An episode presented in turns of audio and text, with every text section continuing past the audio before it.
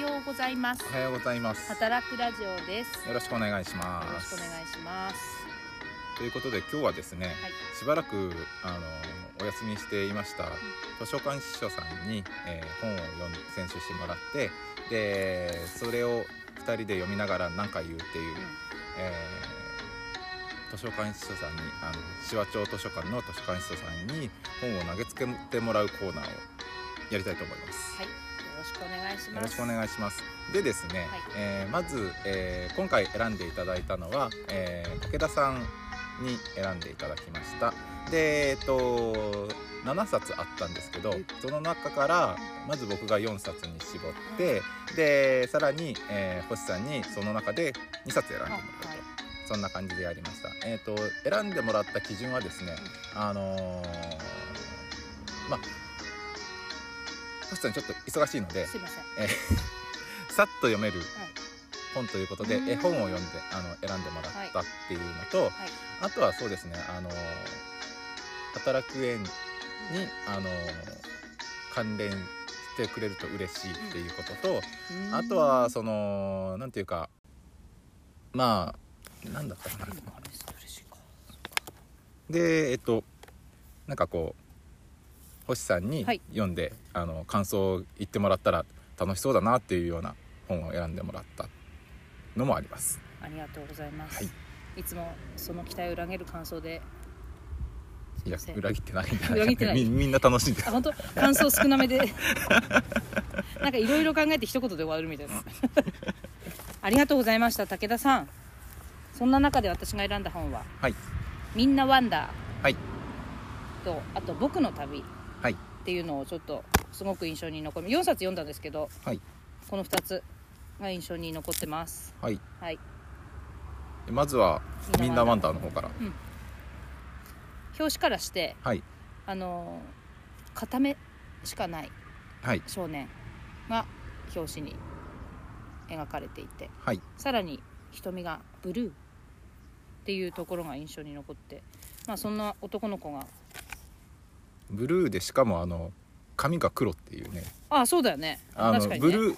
壁眼だったら金髪とかそっちの方をイメージするし、黒髪だったら黒目とか茶色とかそのあたりになるんじゃないかなぐらいの、いろいろちぐはぐっていう。そうだね、そうだね、黒髪までそうだよね、確かに。この子はオギーと言って、自分が普通の子と違うって分かっている中でどうやって生きていくか、っていうか、他のことは違うっていうことは思いながらも生きていくのは簡単じゃないなって思いながら、ただ違うのはこのオギーだけじゃないっていうところが絵本の中に描かれておりました。関さん説明した方がいいな、これ。いや、これ内容は、言ってみれば、気になったら図書館で借りてくださいっていう話なので、まあねちょっとそこへ持っていく私の今のちょっと説明ちょっとダメなんだで、どうぞ。でそのなんていうんですかね、外見がすごい違うって結構ハンデじゃないですか、世の中生きる中で。で偏見を伴うし、でなんだろうな、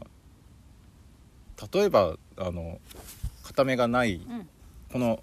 オギーっていう少年のように、片目がないっていうか一つ目っていうのが、そこまでじゃないにしても、ちょっと脳性麻痺入ってるのかなとか、そういうだけでもなんかこ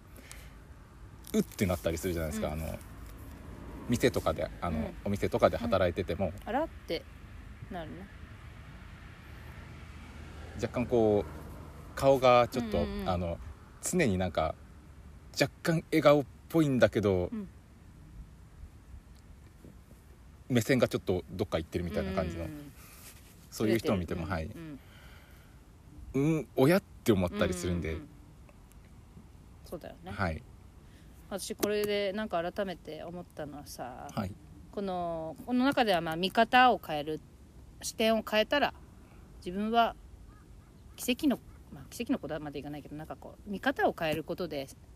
世界が考え方が変わるというか、とりあえず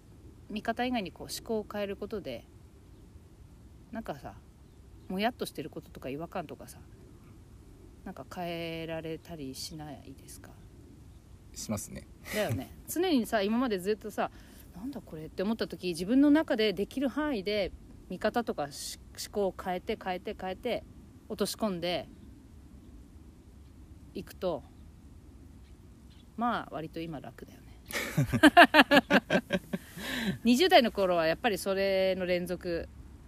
私はまだまあ子供の頃はそんなになんか幸せに生きさせてもらっちゃったけど、はい、なんか社会に出てたからなんかすごいちょっと社会に出てからちょっとなんかこう理不尽なことばっかり起きたり、なんかいろんな人に出会ったりすることが多かったけど、その都度こうどう見たらこの人を理解できるのかとか、自分の考え方がそもそも多分なんかちょっと変だから多分違和感を感じてるのかなとかっていうところで、なんかすぐこう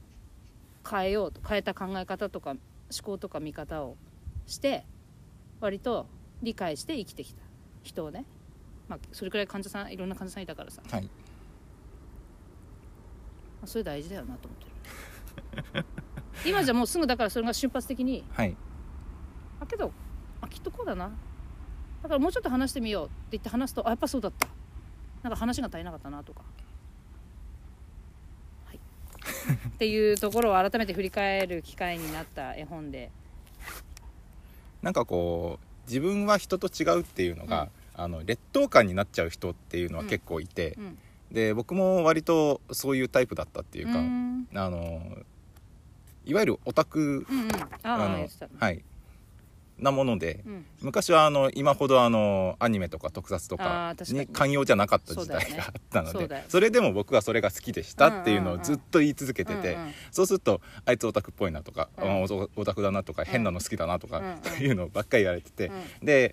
ん、でそういうことを言われ続けて、うん、自分が変なんだって、うんまあ、ずっと思ってたわけですよ、うんうん、どうせオタクだし、うんうん、陰キャだしっていう、うんうん、今でいうところのまあ、そういうマイナスナードとか、うん、そういうマイナス方面の人間だなっていうふうに、まあ、思ってて、それが延長して大人になっていくと、うん、こういうひねくれた人間になるっていうね。どうやって出世してきたの？修正っていうか、まあそうだね、子供の頃か。まず、うん、世間とは違う、うん、他のみんなが好きなものを、うん、自分はあんまり興味がないっていうのに対して、うんうん、間違ってるのは、うん、自分か社会かってなった時に、うん、うんうんうん、自分だって思ってたんですよ。ああそう、はい、はい、自分は変、うん、その他大勢が、うん、まあ普通、うんで、まあ、ずっとそう思ってて劣等感を溜め込んでたわけなんですけど、うんうんうん、まあそのネガティブシンキングというか、うん、それはまだ引きずってるんですけど、うんうん、なんていうんですかね、多様性ってあるよねっていうのが、うん、ある時学んで、いつ頃？多様性をですね、大学所属してる時ですね、うんはいはい、まあ、いろんな人がいるよねっていうのもあるし、うん、あとはその生物多様性っていう意味でも、はい、まあ、いろんなことがあっていいよねっていう、うんうん、そのなんだろう、こうじゃなきゃいけないじゃなくて、うん、こういうことあってもいいよねっていうのがいくつもあって、うんうん、まあいいよねってなるほどね、そこら辺からまあそういうなんていうか、それこそインクルーシブな考え方だと思うんですけど、いろいろあっていいよねっていう、というかいろいろある方が、うん、割と自然っていうか、うんうんうん、その違いを生み出すことで、うん、まああらゆる環境にこう全滅しないようにするっていうのが、うんうん、まあ生き物のその、うん、なるほど、まあ染色体を混ぜるっていうような交配っていうシステムになったわけで、うん、それが採用されてる以上、いろいろ発生するよねっていう、うん、そうだよね普通がそもそもおかしいよね。普通っていうカテゴリーは割と多数派なだけだよね。多数派というか、まず範囲を区切ります、うんうん、範囲を区切った中での多数派っていうことになるので、うんうん、まあそれでうまく回っていくんだったら、うん、まだいいっちゃいいんですけど、うんうん、その排斥とか、うん、排斥って何の言葉が、少数派を追い出しちゃったりとか、ね、うんうん、いじめちゃったりとか、うんうん、はい、そういうことが起きちゃったらそれはうまくいってないよねっていうことになるので、うんうん、なるほどね、それダメでしょ。そうだよね、そうだよね。そんな困難があって、今どうですか？生活は。生活ですか、うん、生き方はどうですか？生き方。ですね、うん、最近やっと何のですね、怖いいよ、ですね、はい、最近やっと先のこと考えられるようになったっていうのに自分に気づいて。なるほどね。今、うん、先の仕事どうしようってなるほどね、悩み始めてて。へー、まあ、ここを続けるかどうかも含めて、うん、考えてるんですけど、うん、残念ながら。いや、見たよノート続けてもらうから残念ながらね、うん、はい、残念ながらね、仕方ないねけどそれはね、うん、で、へー、改めて思い返してみたら、うん、今までは、うん、まあ僕の人生さっさと終わってしまえばいいのになっていう感じだったんですよ。だから先のことなんて考えないから、切な的に今のことやってりゃいいやみたいな感じだったんですけど、状況に任せて、で仕事どうしようとか、収入面も考えないといけないよなっていうのをいろいろ考え始めてるの、自分にちょっと引きで見てみたら、あ、先のこと考えるんだこれっていう、なんか一瞬あれ、なんかいつもの悩みと違うっていうか、なんかいつもっていうか、今までそんな考えなかったことを考えてるっていうところで引きでこう見てみたの。何をきっかけに引きで見てみたの？別にきっかけとかはなくて、たまにこうふっと自分から離れる、思考が離れる時が昔からあって、でこうしてみてね、うん。その時にお先のこと考えてるわって思って。そうなんだ。それは何だと思う？やっと精神的な回復がなるほどね、なるほどね。それなりに追いついたんじゃないかっていう。なるほど。うまく付き合える自分になったってこと。という、うん、まあ自分とうまく付き合え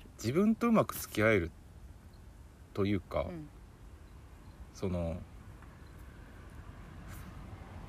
自分だけじゃなくて、うん、外っていうか、うん、よそから見た自分っていうのも意識できるようになったっていうか、なるほどね。というかまあずっと好きな人ができてたわけじゃないですか、まあ見向きもされないですけど、ただ好きな人から見て自分がどう映るかっていうのを、まあ少しずつ考えられるようになってきたから、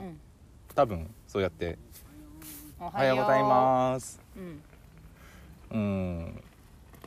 自分が外から見たらどうなるかっていうのをちょっとずつできるようになってきて、で先のことまで考えられるようになったのかなっていう、すごいね。ということで、全てはあの人のおかげです。よかったね、はいすごいじゃん。なんかやって置いてて 10時までちょっとリラックスタイム、そういう風に言ってもらうと嬉しい。ここのね、活動はリラックスだからコンセプト。いいこと言ってくれた人いました。あれですけどいつもリラックスしてる、はい、はい、話がそれましたけど、みんなワンダすごい良かったですね。良かったですか？良かったね。ひとまずというか今良かった。すごくこのインクルーシブコミュニティ事業に、合わせてくれた選手でしたよね。そうだよ、はい、だから誰が選んで何を思って選んでくれたんだろうと思って。いやー、本当にいろんな人いますよ。患者さんでもさ、いろんな体の人がいてさ、本人は気づいてないけど、あ、ここはちょっと普通の人っていうかね、ちょっと形が違うかなとか作りが違うかなとかって、ほんと体の作りもさいろいろでさ、はい、けど本人は気づいてないんだよ。別に本人にとってはそれが普通ですから、ね、普通だから別に言わなくてもいいし不自由してないし、はい、って思った時に、これはね何かにこう縛るとかっていう考え方じゃないし、なんかほんといろんな人いるから、なんかほんと薄っぺらいこと言ってる人はとにかく私に耳には全然入ってこないいきなり話が大きくなったっていうね、昨日薄っぺらいこと言ってた人がいたからいつかやっつけてやるごめんなさい口が悪い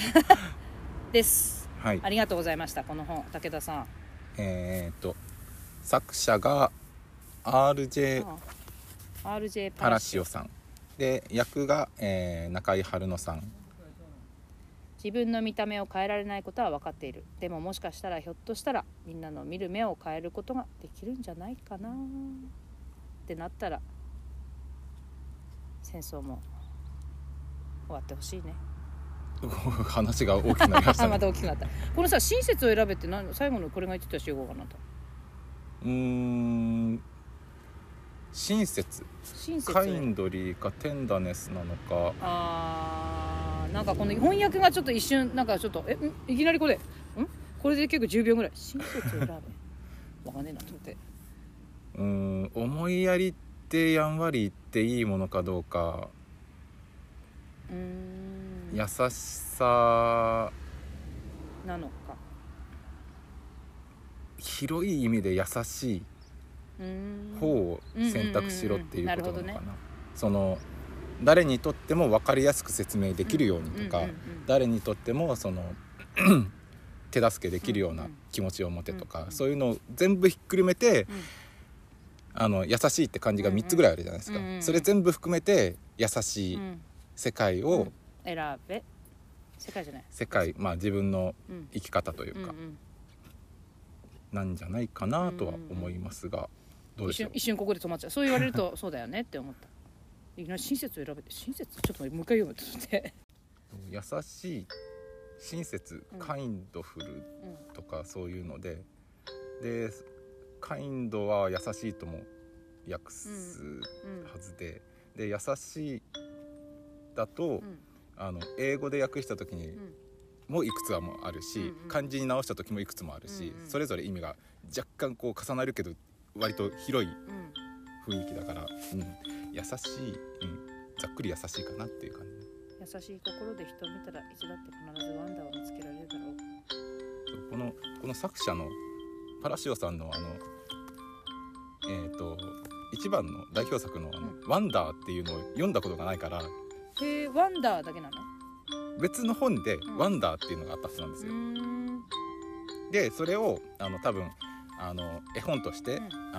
優しく噛み砕いて短く要点だけをまとめてみたいな感じの、要素でみんなワンダーっていう絵本にしたんだとは思うんですけど。なるほどね、なるほどね、はい、ありがとうございました。武田さん、もう一冊はもう一本取りますか？そうですね、はい、はい、ではそろそろお時間です。はい、今週も聞いていただきましてありがとうございました。はい、ごきげんよう。ごきげんよう。